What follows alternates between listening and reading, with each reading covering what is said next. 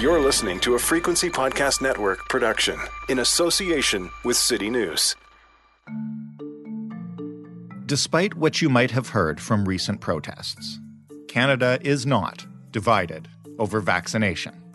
Currently in my province of Ontario, and the results are not much different anywhere else in the country, more than 92% of people over age 12 have received at least one dose of a COVID vaccine. I'm not going to fight over mandates or anything else today. I am using that number only to point out that it is getting harder and harder to find the remaining unvaccinated Canadians and to convince them to get their shots. So this is where strip clubs come in. I'm not joking. Who could have predicted that a key weapon in our fight to vaccinate everyone in Canada could be found inside some of the businesses that have suffered most from COVID restrictions? And it's not just the strip clubs themselves that deserve the credit. It is the people who set up shop inside them to take the vaccines directly to the communities that need them. Today, we'll meet one of those people.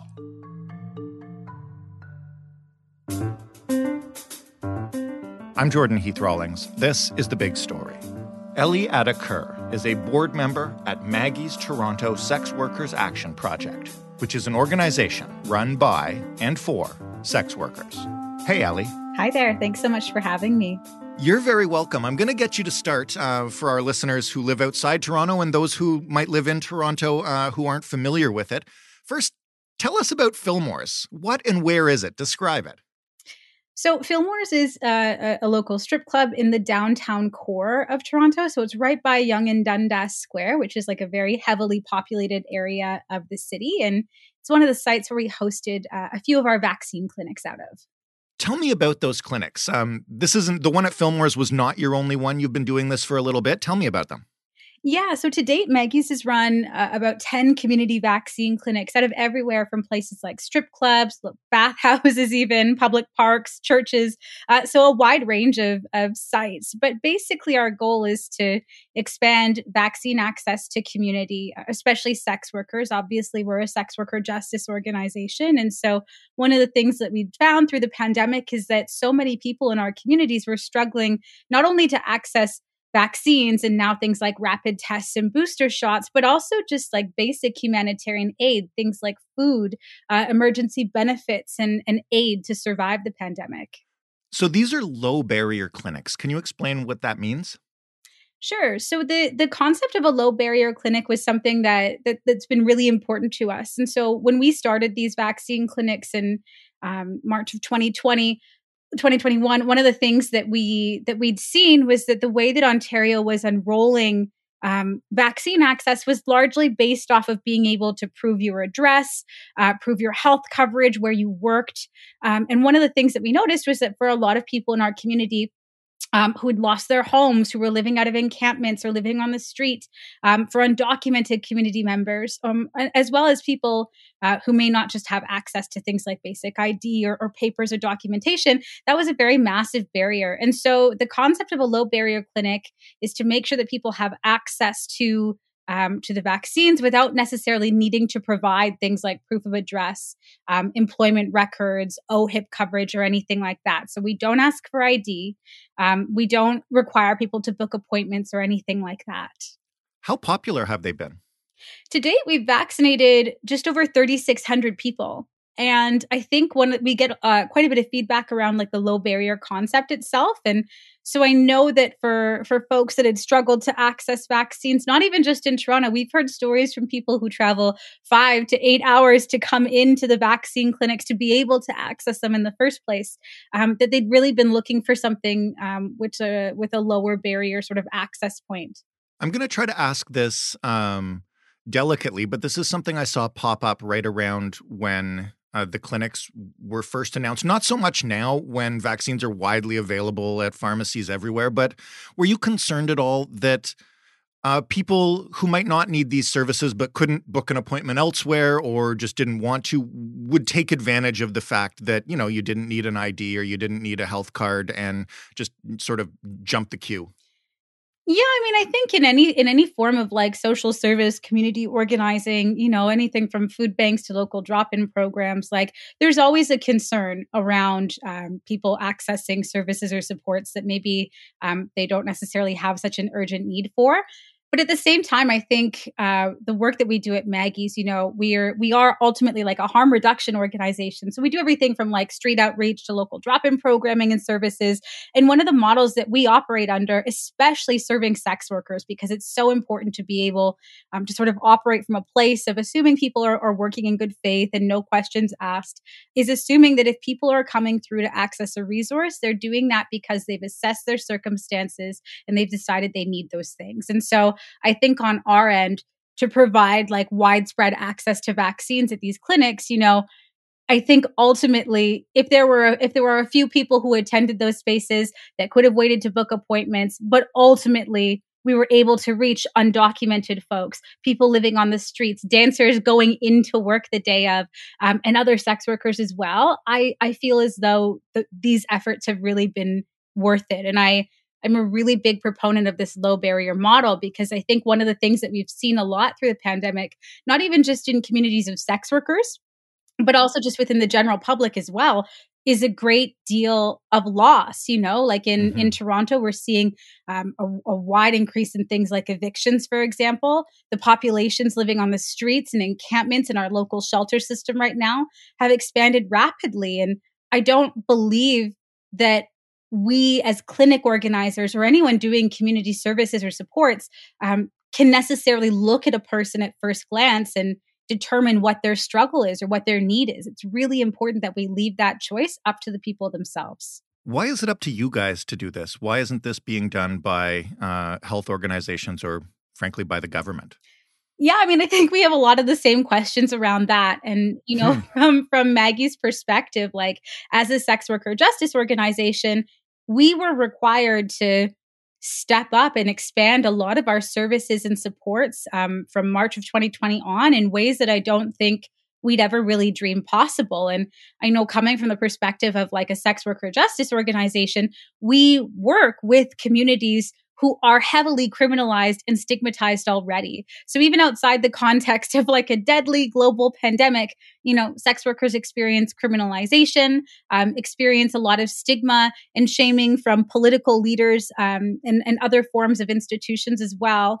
And so on our end, I think that as a sex worker justice organization, it was really important to be able to step up and provide things like vaccine access, just because of all the barriers that sex workers face already in existing in trying to access basic forms of healthcare, right? And the consequences that come because of the criminalization of sex work, right? Like there is a very real risk of going to a doctor or a hospital and having to disclose that you're a sex worker, and the impact that that can have on someone's life, right? Like people's housing, their child custody, their education, their work, all those things can be threatened just because of the criminalization and the stigma around sex work itself. And so from Maggie's perspective, we wanted to be able to provide vaccine access, but also just other forms of basic healthcare and humanitarian aid to our community by trying to lower that barrier a little bit.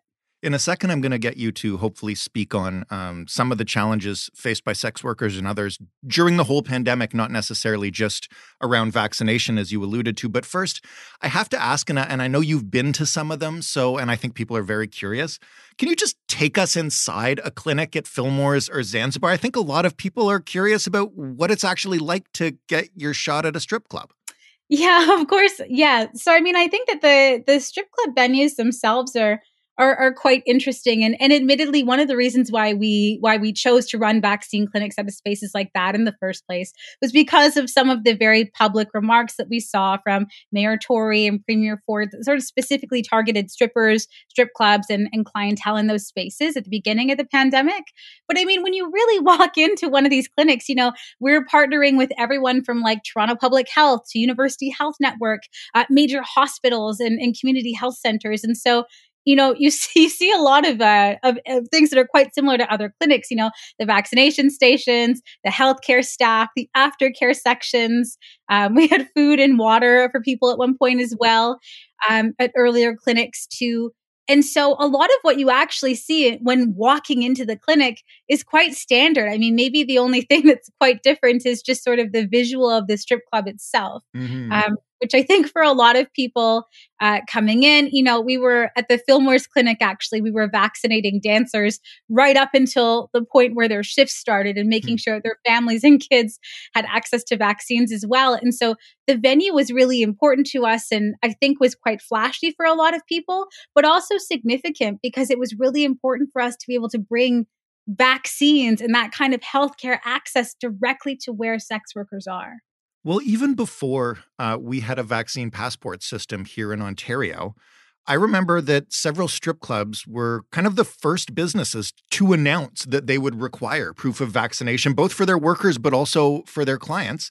What is it about the sex work industry that has made them the ones willing to take the lead on that? You know, I think that the response that we've seen from strip clubs, but also if we look at like other agencies, for example, in Toronto, I think at the heart of it really comes the fact that there are a lot of sex workers that push for workplace rights and protections in those spaces. And they're launching these very convincing campaigns to employers. And so it's nice to see strip clubs, to see other agencies and massage parlors sort of like take on those sorts of mandates to make sure that folks are vaccinated. And I think ultimately it is an issue of workplace health and safety to make sure that exotic dancers, massage workers going into these spaces are able to walk into spaces with safer working conditions.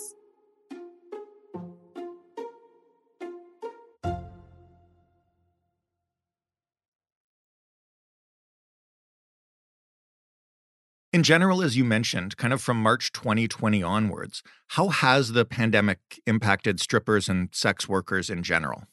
I think the impact has been pretty far-reaching and unexpected for a lot of folks across different forms of sex work. And you know, also at Maggie's, we talk a lot about how the term sex work in and of itself really is an umbrella term that captures so many different forms of work with varying levels of contact. And so when we talk about this term sex worker, you know, we're talking about everyone from like phone sex operators to full-service sex workers to strippers to adult actresses to OnlyFans models. So there is quite a wide range. Are there any challenges that they kind of share across the industry? Absolutely. So, I mean, I think that, you know, some of the most obvious things we saw from the beginning of the pandemic were obviously a lot of the workplace closures and shutdowns. So we saw a lot of strip clubs, massage parlors, and spaces completely close their doors.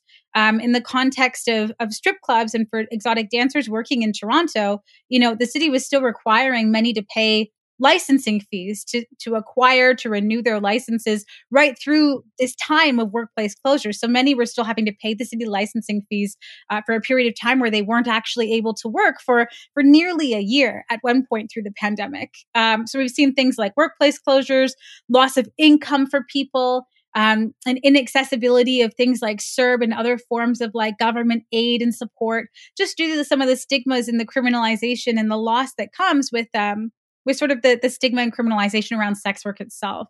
And so on our end at Maggie's, we really had to work to fill some of those gaps. So we've done everything from March 2020 until now, from, you know, emergency aid funds. We were literally just giving money to sex workers to be able to survive, to pay rent. We'd run emergency food box programming for just about 2 years now, delivering food directly to community. We do street outreach and harm reduction work, drop-in programming for folks, as well as these vaccine clinics to make sure that people have access to the vaccines, but also just other forms of basic healthcare. Right. And I think maybe another issue that we're really starting to see peak right now is a dramatic increase in the population of folks living outdoors as well. I'm glad you mentioned the benefits programs, because that's something I've been curious about. We've talked a ton about them on this show throughout the pandemic. There are programs to help essential workers and small businesses, and you mentioned CERB, and also, you know, large employers got employment benefits. Has there been any of those programs accessible to sex workers? Do any of them qualify for CERB? Is there anything else in place? My answer is no to this. And I think especially with programs like CERB, you know, there are tax codes that sex workers can use to file their taxes as self-employed, as independent contractors, like those things exist. But I think for as long as sex work is criminalized, and there is sort of the shaming and the stigma, but also the criminalization of this work. It will never be safe to really access benefits through like those sorts of mechanisms. And I think at Maggie's as well, you know, we deal with quite a wide range of community doing sex work, and so you know there are folks that maybe have access and can file their taxes in that way and provide that documentation around their income. We also do a lot of work with street-based sex workers and people living out of encampments that don't necessarily have access to being able to provide like their histories of work or income or anything like that. And so on one hand, there are barriers that exist to accessing government aid through the criminalization of the work and just everything at risk that comes from like naming the fact that you are a sex worker, all the way to some of the challenges that, you know, undocumented community members face in trying to access those services and supports. And so ultimately, no, there has been no meaningful support for sex workers outside of the work that sex worker justice organizations have done in Toronto to try and fill those gaps. As we go on and hopefully eliminate some of the stigmas around sex work, what kinds of things could governments do to help with that? If a government would listen to you right now and you know, hopefully another wave is not approaching of this pandemic, but let's say one does, and someone in the Ontario government says, we've missed the boat on this. What do sex workers need in order to be safe during another wave of the pandemic? What would you ask for? I mean, I think that there are just so many things. And a lot of the issues that sex workers are facing through the pandemic right now are tied to things like rent moratoriums, access to housing, access to decent housing conditions, expanding our shelter system and social supports. But I think directly related to the issues that sex workers are facing right now, ultimately, it's the decriminalization of all forms of sex work and the removal of all criminal laws, provincial regulations and bylaws that are used against sex work. So, for example, you know, one of the things that we'd seen in Toronto through when the emergency orders were established was this expansion of police powers that allowed bylaw officers and Toronto police to specifically target sex workers through the guise of like COVID protections and distancing regulations. And so things like this, that during a pandemic where people are losing their homes and don't have access to government aid and don't have access to food or vaccines to survive, that sex workers are still having to worry about being criminalized and further scrutinized by police for that time. We need to make sure that every single form of municipal, provincial, and federal regulation that allows that is completely eliminated.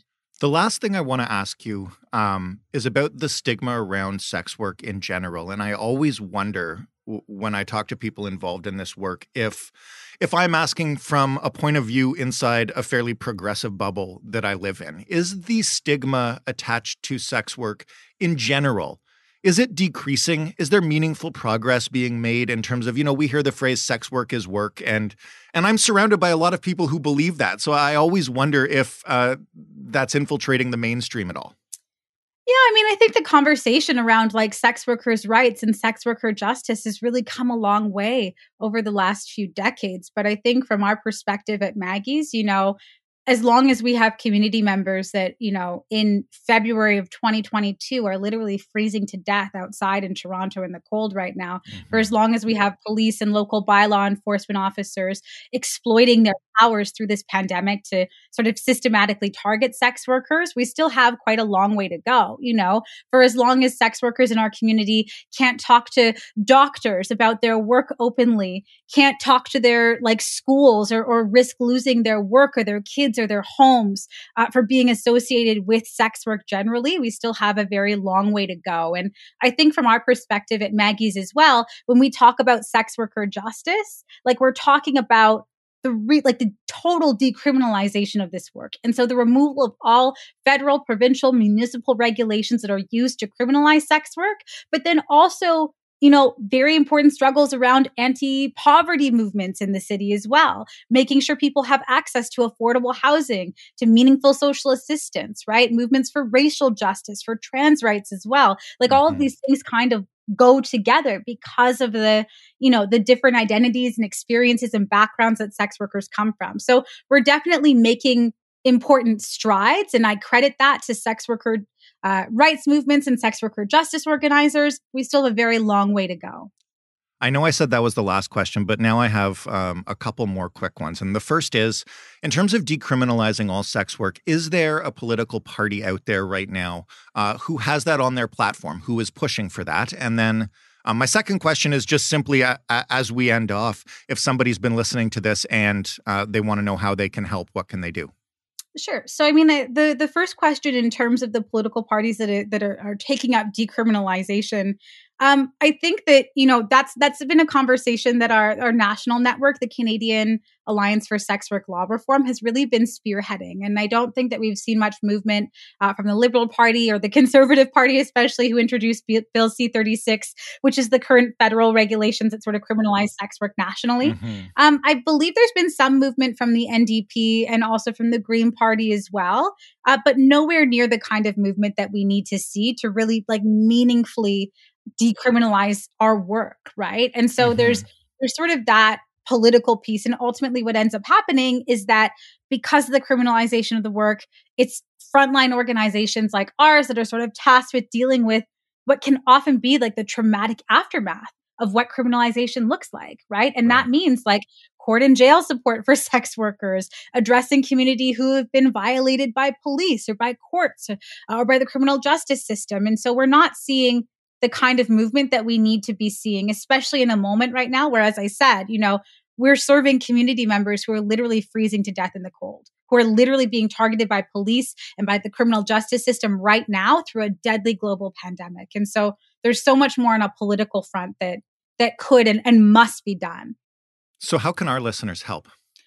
I think the most important thing that listeners can do right now to support sex worker justice organizing is to literally uplift and to donate and financially support sex worker justice organizations locally. So Maggie's, for example, in Toronto, we do everything from street outreach, we do harm reduction work, social, political, legal support for community members, as well as this whole other suite of pandemic supports we've had to just sort of launch and expand through this pandemic, from food security stuff to legal aid to healthcare access. And so we're doing so much work to be able to meet community needs and fill the gaps created by criminalization and created by local, provincial, federal governments, that we really do need that kind of direct support. And I think that for those who are outside of Toronto, you can find your local sex worker justice organizations across Canada simply by looking up the Canadian Alliance for Sex Work Law Reform and just go through the list of member groups that are there, and you'll find groups organizing in your communities as well. Ellie, thank you so much for taking the time for us today, and thank you for all the work you guys are doing. Thank you so much for having me. Appreciate it. Ellie Ade Kur of Maggie's Toronto Sex Workers Action Project. That was The Big Story. For more from us, head to thebigstorypodcast.ca. Talk to us, as always, on Twitter @TheBigStoryFPN, and send us emails anytime you think you have something to say that we should hear at The Big Story Podcast. That is all one word, @rci.rogers.com. You can subscribe to The Big Story Podcast in any podcast player: Apple, Google, Stitcher, Spotify, Pocket Cast, whatever. Doesn't matter. Leave a rating, leave a review, tell us what you think, and tell a friend. Thanks for listening. I'm Jordan Heath-Rawlings. We'll talk tomorrow.